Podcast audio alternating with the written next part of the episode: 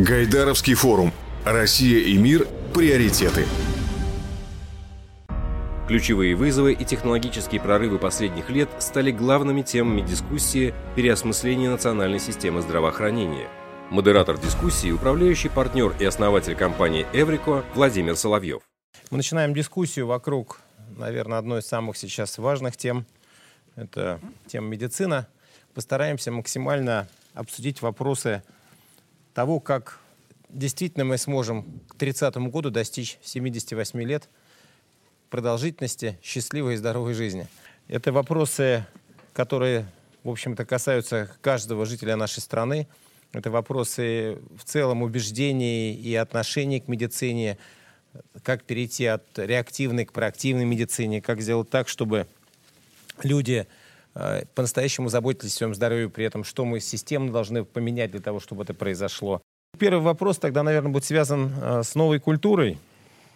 Ну, всегда Э, здравоохранение было нацелено, по крайней мере, все прошлые годы на лечение, и это исторически сложилось. А мы сейчас много говорим о предотвращении, мы говорим об изменении э, человека к своему здоровью, не лечить, а сохранять.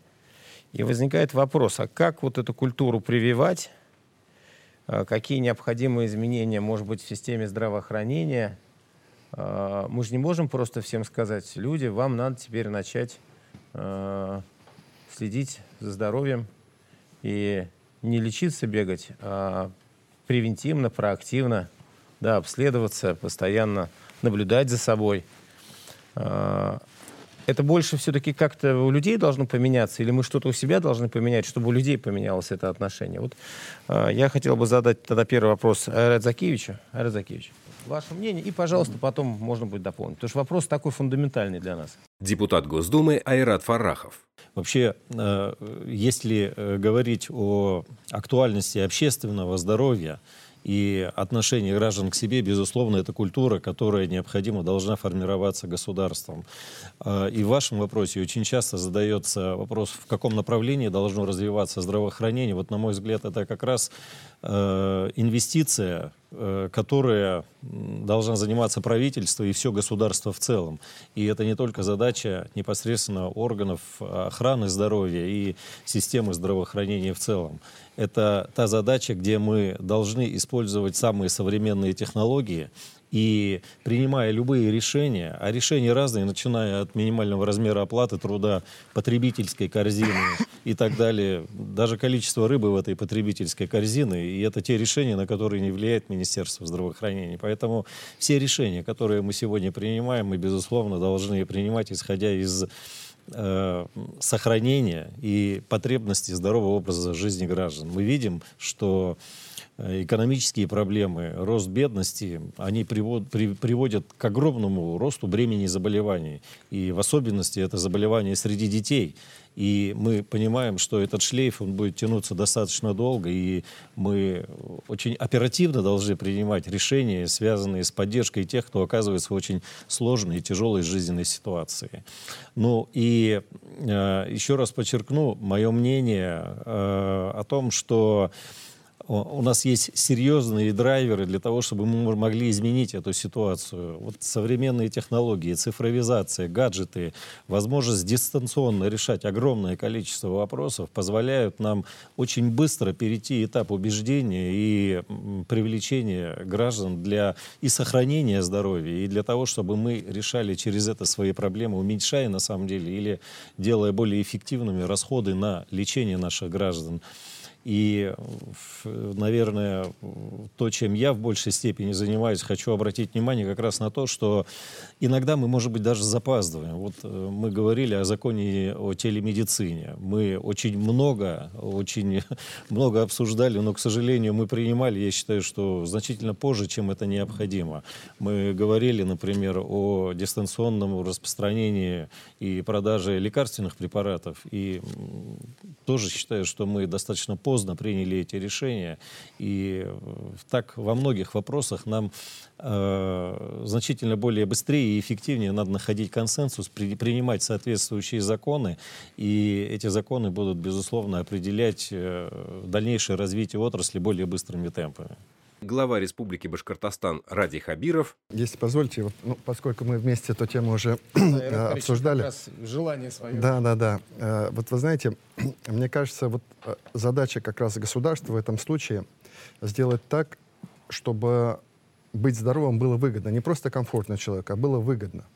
Поэтому если мы не продумаем систему определенных мотиваций, причем денежного свойства, мы навряд ли продвинемся. Что это такое? Ну, например, вот даже если взять политику ФОМС, да, фонда, если человек не болеет и не обращается, то есть у него накопительно это все должно. То есть это, это, кстати, в западных странах вот есть подобные формы, мотивирующие, да.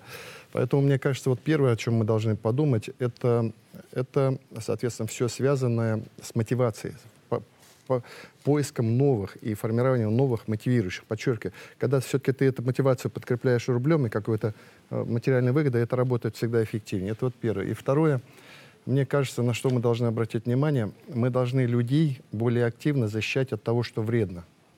Алкоголь вредно. Значит, мы должны продумать, как это защищать. Табакокурение вредно. Мы должны продумать, как это защищать. Соль вредно. Мы должны людям объяснить, почему это вредно жирное, вредно, и объяснять. Это тоже вот целая, э, мне кажется, э, пропагандистская в некотором смысле интеллектуальная работа. Вот, вот, вот эти две вещи в довершении, если бы вместе мы сделали, мне кажется, это бы помогло вот решению этой задачи. Президент Мединвест Групп Сергей Нотов. Просто, знаете, хотел обратить внимание на следующее обстоятельство. Если мы оцениваем факторы влияния на состояние здоровья в нации, то система здравоохранения, то есть медицинские госпитали, ФАПы и так далее, влияет только на порядка 25-30% а 40% это социальная, культурная колея, в которой находятся ценности нашего населения, населения Российской Федерации. Так вот, если мы хотим на это повлиять, если мы хотим сделать о том, чем говорит Ради Фаридович, то мы немедленно начи должны начать прививать эти ценности. Культура — это самое сложное, что можно изменить. Это образовательные процессы в школах, это системная пропаганда спорта, физкультуры, э, здорового образа жизни — Почему? Потому что если этого не сделать, то мы получаем огромную нагрузку от года к году на действующую систему здравоохранения. Откуда мы ее получаем? У нас уровень нетрудоспособного населения 2010 год 23%, 2020 год 26%, 2030 год 30%. Скрытый спрос 23-25% та система, которая создана, инфраструктура, технологии, врачебный персонал, уже с трудом выдерживает давление. Если мы не изменим кардинально заботу о своей здоровье нации, если мы эти ценности и принципы не заложим на уровне, на детском уровне, то мы, к сожалению, будем вынуждены вкладывать и вкладывать деньги в врачей, в технологии, в инфраструктуру. Первый заместитель министра здравоохранения России Владимир Зеленский. В продолжении отчасти, может быть, э, с вопросом или с комментарием того, что сейчас сказал Сергей. Во-первых, все страны так или иначе сталкиваются с ростом нагрузки на здравоохранение, даже те, которые э, абсолютно, ну как бы в культуре которых э, здоровый образ жизни, спорт, питание правильное и так далее, это неизбежно. Здравоохранение это сейчас, наверное, самая быстрорастущая отрасль, гражданская отрасль в мире – потому что основной поток всех инноваций и так далее идет в здравоохранение. А, действительно, много обсуждались и вопросы финансового стимулирования граждан, там, понуждения. К сожалению, осчастливить насильно нельзя как было да, сказано в одном из э, известных фильмов. Мы действительно должны какой-то новый канал коммуникации налаживать, с, возможно, с работодателями, потому что мы находимся в витке, когда мы теряем трудоспособное и работоспособное население, да, и тем самым наносим еще и ущерб нашей экономике. И опять же нам снова начинает э, не хватать ресурсов. Мне кажется, что э, действительно абсолютно не сваливаясь в э, пропаганду, вот, некий канал коммуникации, мы должны работать как раз сейчас с молодым населением. История со здоровым образом жизни – это очень долгая история прямо завтра мы не получим быстрого результата. Так же тоже не получится. Это не, не волшебная палочка на там перспективу двух-трех лет. Но Сергей прав, надо сейчас закладывать этот фундамент, иначе через 15 лет система точно разорится. Это вот mm-hmm. такое может э, действительно произойти, и нагрузка будет возрастать кратно на систему.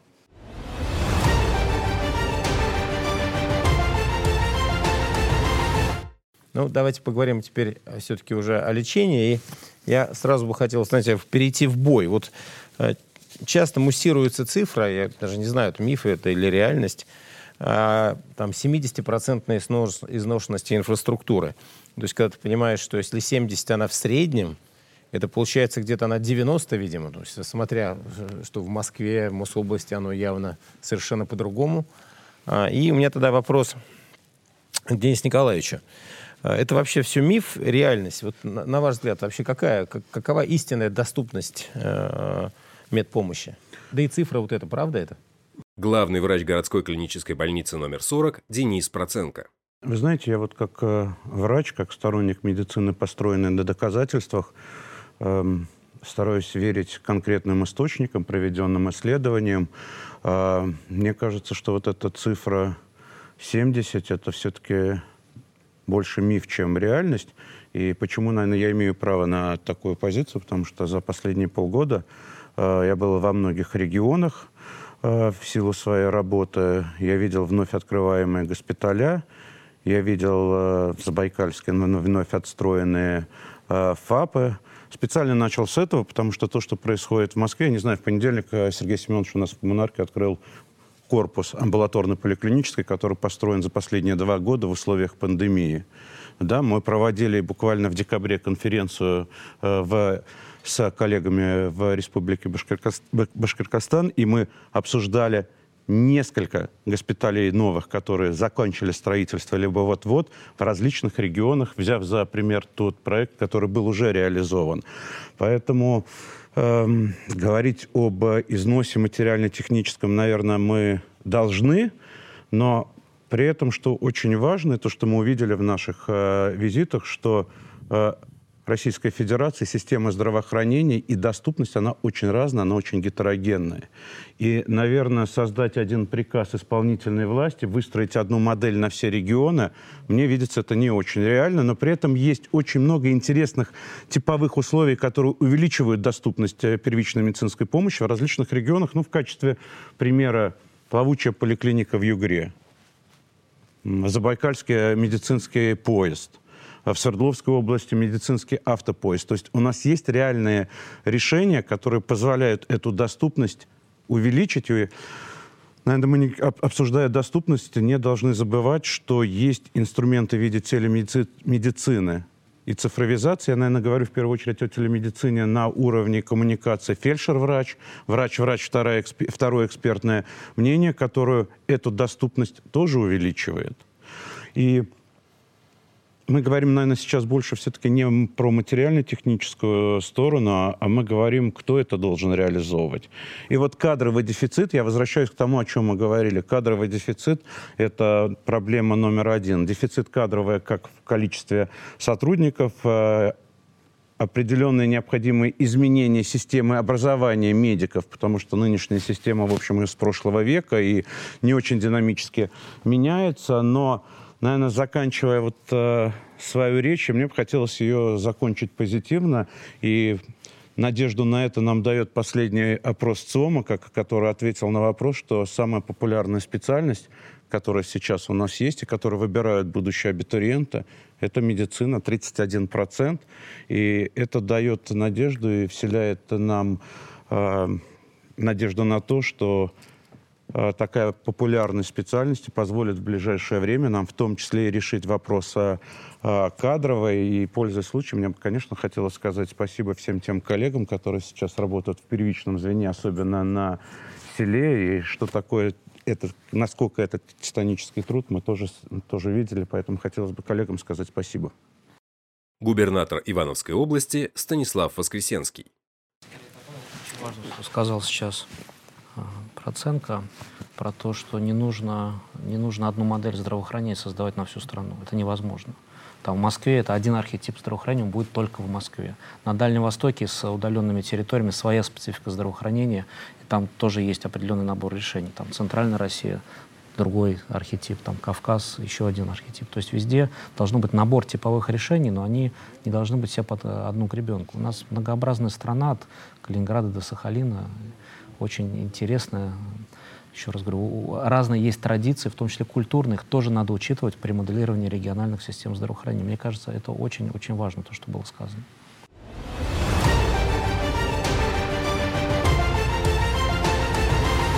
Вот вопрос, я думаю, который многих интересует. Платно-бесплатно. Вот сейчас у правительства большая инициатива, связана с темой клиент-центричности. В целом вся деятельность правительства, всех федеральных органов и вообще любого, э, всех, кто как-то связан с государством в глазах человека, должна быть выстроена на него. Да, понимая его жизненную ситуацию, под это искать решения максимально быстрые, эффективные. И вот э, вопрос всегда, а в, в этом случае можем ли мы тогда как-то более активно платную медицину использовать для того, чтобы повышать тоже качество? И, или мы должны держать качество единое везде? Президент Мединвест Групп Сергей Нотов. Что важно? 41 статья Конституции Российской Федерации говорит о том, что граждане должны получать бесплатную медицинскую помощь в государственной и муниципальной системе здравоохранения – я разговаривал с членами Конституционного суда, и это единственные там первая, вторая, девятая статьи э, главы Конституции, которые нельзя изменить. Ну, то есть это навсегда. Если переводить это, толковать, то получается, любой человек, который приходит что в государственную систему, что в муниципальную систему здравоохранения, должен получить любую медицинскую помощь, и неважно, сколько она стоит и как это предоставляется. То есть мы являемся заложниками этих границ, э, вернее, этой ситуации. Почему? Потому что если говорить напрямую, границ у бесплатной медицинской помощи не должно быть. Но что происходит в ментальном сознании общества? Посмотрите, что происходит с платной медициной. Если мы откроем там на сегодняшний день статистику, то э, частная медицина растет по выручке с темпом 40-45% в год. 40-45% в год. То есть платежеспособное население уже разочаровалось в тех объемах и результатах, которые дает государственная система здравоохранения. И с одной стороны, ослабив давление, перешло в платную медицину. Оно может себе это позволить. Сколько такого населения? Ну, максимум 5-7%. Это как раз те, которые должны больше, если они хотят, чтобы качество было равнозначное, просто платить больше налогов, то, о чем сейчас говорится. Ну, это, это мое мнение. Но делая шаг назад, безусловно, в государственной и муниципальной системе здравоохранения есть ограничения. Они присутствуют, и об этом надо говорить. Технологические.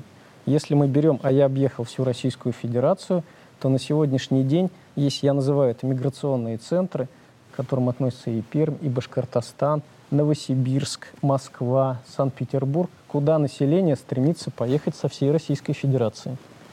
Сколько способностей поехать в эти города? Вот оно ограничение. Немного. То есть какая-то часть остается в скрытом спросе на каждой территории. Почему? Потому что Москва крайне нереферентный опыт. Москва способна построить хоть что. Но как только мы переезжаем за МКАД, эта история заканчивается. Вот они, технологические ограничения. Вторые миграционные процессы. Любой врач, который состоялся на территории, в очень короткий срок едет в Москву, Санкт-Петербург, в другие миграционные центры. Почему? Потому что заработная плата, а это все равно является ключевой потребностью в Москве и в других регионах ну, ключевым образом выше. И последнее, что самое крайнее, такая идея, которую э, я стараюсь пропагандировать у страны нет денег для того, чтобы разрешить инфраструктурные проекты. Есть э, частный бизнес, который обладает огромными ресурсами, финансовая система, которая обладает огромными ресурсами. Я бы предложил сделать простую вещь, которую на сегодняшний день существует в других отраслях. Это разместить долгосрочный государственный заказ на, в обмен на инвестиции – крупный бизнес строит инфраструктуру, я говорю сейчас о крупной инфраструктуре, получая по заранее определенным тарифам на длительный период времени, соответственно, государственный заказ, который легко считается из заболеваний. Простое решение, и бизнес в это пойдет. А если говорить о первичке, решение вообще крайне простое. Дайте 15% прибыли внутрь тарифа, и средний и мелкий бизнес построит это вам за 5 месяцев. Все, во всей стране. Здесь нет никакого сомнения. Почему? Потому что проактивность, степень пассионарности – у э, медицинского бизнеса, который находится сейчас в государственной системе, невероятная. Давайте это попробуем. Но это те простые и быстрые победы, которые дадут стране какой-то толчок, и которые мы в пилотах, допустим, если пойти по этому пути, сможем переоценить буквально там за три года. Депутат Госдумы Айрат Фарахов. Да, я бы хотел поддержать, на самом деле, Сергея. И, э, потому что, что мы видим за последние пять лет? Объем инвестиций в государственное, ну, вообще в целом, в охрану здоровья, в здравоохранение в Российской Федерации, я думаю, что кратно превышает э, темп роста инвестиций в экономику. И при всем при этом государство прикладывает очень серьезные усилия для создание деловой среды, инвестиций в экономику и абсолютно ничего не делает, даже, может быть, наоборот, противодействует с точки зрения инвестиций в здравоохранение. Мы это видим в виде решений и в закон об обязательном медицинском страховании и так далее. Но, тем не менее, люди на свой страх и риск идут и развиваются. И я не соглашусь, наверное, с тем, что потребители этой системы не те 5-6% людей, которые реально могут платить, а потребители все, в том числе семьи с детьми и так далее, и так далее. И в итоге мы выстраиваем действительно параллельную систему, где, ну, э, к сожалению, люди, у которых и так есть недостаток средств, они должны оплачивать свои услуги. Это неверно и неправильно. Мне кажется, вот эту синергию надо использовать.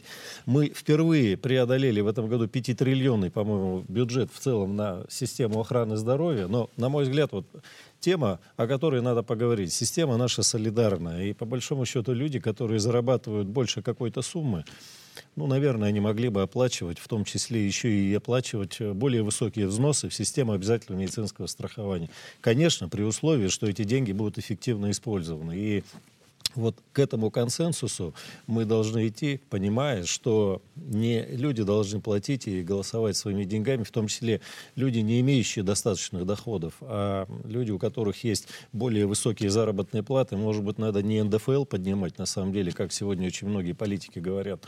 А мы перешли на прогрессивную систему, а решать вопрос именно вот в этой системе. Губернатор Пермского края Дмитрий Махонин. Мысли на эту тему, здесь, да. Здесь важно все на самом деле. И ключевое, конечно, это уровень заработной платы. А потом бы я, наверное, все-таки сказал э, возможность э, э, значит, создания комфортных э, и достойных условий труда. Это инфраструктура. Э, жилье да, и перспективы карьерного роста. Вот все это в совокупности дает возможность людей привлекать к, э, в отрасль медицины. Э, мы запустили в прошлом году э, свой проект «Региональный кадр для медицины», мы его назвали. Помимо всех федеральных проектов, это земский доктор, был перечислен уже земский фельдшер. Что еще дополнительно мы даем в тех, по-моему, 18 муниципальных образований, где самый большой кадровый дефицит, до 2 миллионов рублей получает доктор, если он приезжает работать на улучшение жилищных условий. А, в городе, в Перми, а, там, где мы понимаем, что а, уровень вообще средней заработной платы высок, и поэтому средний медицинский персонал неохотно идет работать, 10 тысяч рублей компенсация съема жилья, аренды жилья. Это тоже с этого года в Пермском крае начало работать. В прошлом году мы запустили первых пять медицинских классов в средних образовательных школах. И будем каждый год пять классов открывать. Понятно, что не все школьники, которые будут в этих классах познавать какие-то азы профессии, пойдут в медицину, но история красивая, и мы считаем, что она привлекает внимание, в том числе и население, и популяризация профессии в том числе достигается по этому поводу. Целевое обучение персонала, э, вернее, целевое обучение ребят, которые в медицинских э, вузах и в наших техникумах э, обучаются, тоже начали производить, целевики, целевики у нас появились. И это тоже хорошо. А, я уже говорил об э, улучшении материально-технической базы а, нашего базового медицинского техникума. Мы строим сейчас а, новые корпуса, строим общежития. Э, большая работа в рамках э, кадров для, кадров для медицины мы проводим и с э, нашими предприятиями. И слава богу, предприятия стали понимать, что медицину надо вкладывать. И это и жилье. Я уже говорил примеры, когда предприятия строят и э, дома частные, и передают медикам, и квартиры предоставляют, и поддерживают нашу медицинскую академию. Это тоже все совокупность этой программы.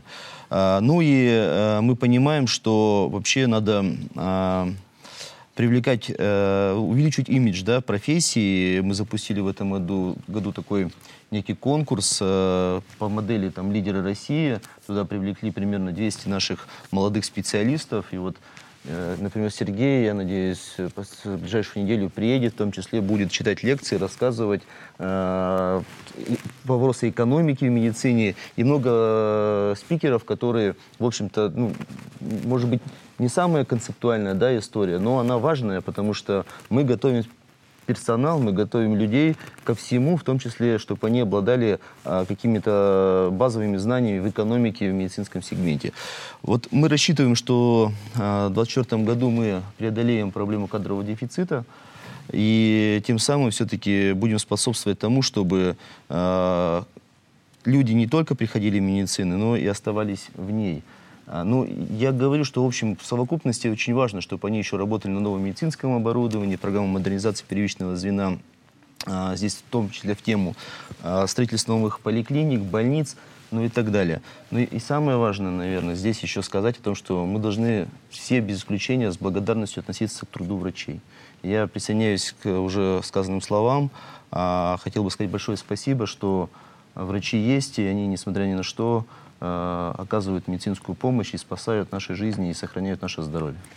Ну, я тогда хотел бы тоже закончить, наверное, с того, с чего я начал, что президент поставил перед нами всеми задачу 78 лет к 30 году. Я думаю, что каждый, каждый человек э, в нашей стране эту задачу горячо поддерживает. И мы понимаем, что, учитывая пандемию, сейчас нам за каждый год надо год плюс продолжительности жизни прибавлять. А это действительно это и первичное звено, это и, и естественно, все, что касается сохранения здоровья, а не только лечения, и, и цифры я полностью поддерживаю. То есть все те вопросы, которые мы обсуждали, инфраструктура и финансы, и, конечно же, кадры, э, как и привлекать, и как удерживать, и э, как развивать. Ну, я надеюсь, что мы так постарались за эти полтора часа все эти темы э, пообсуждать. Спасибо огромное всем участникам. Тоже хотел поблагодарить э, врачей. Вы нам очень-очень-очень помогаете. И здоровья всем вам. Спасибо большое. Спасибо. Спасибо.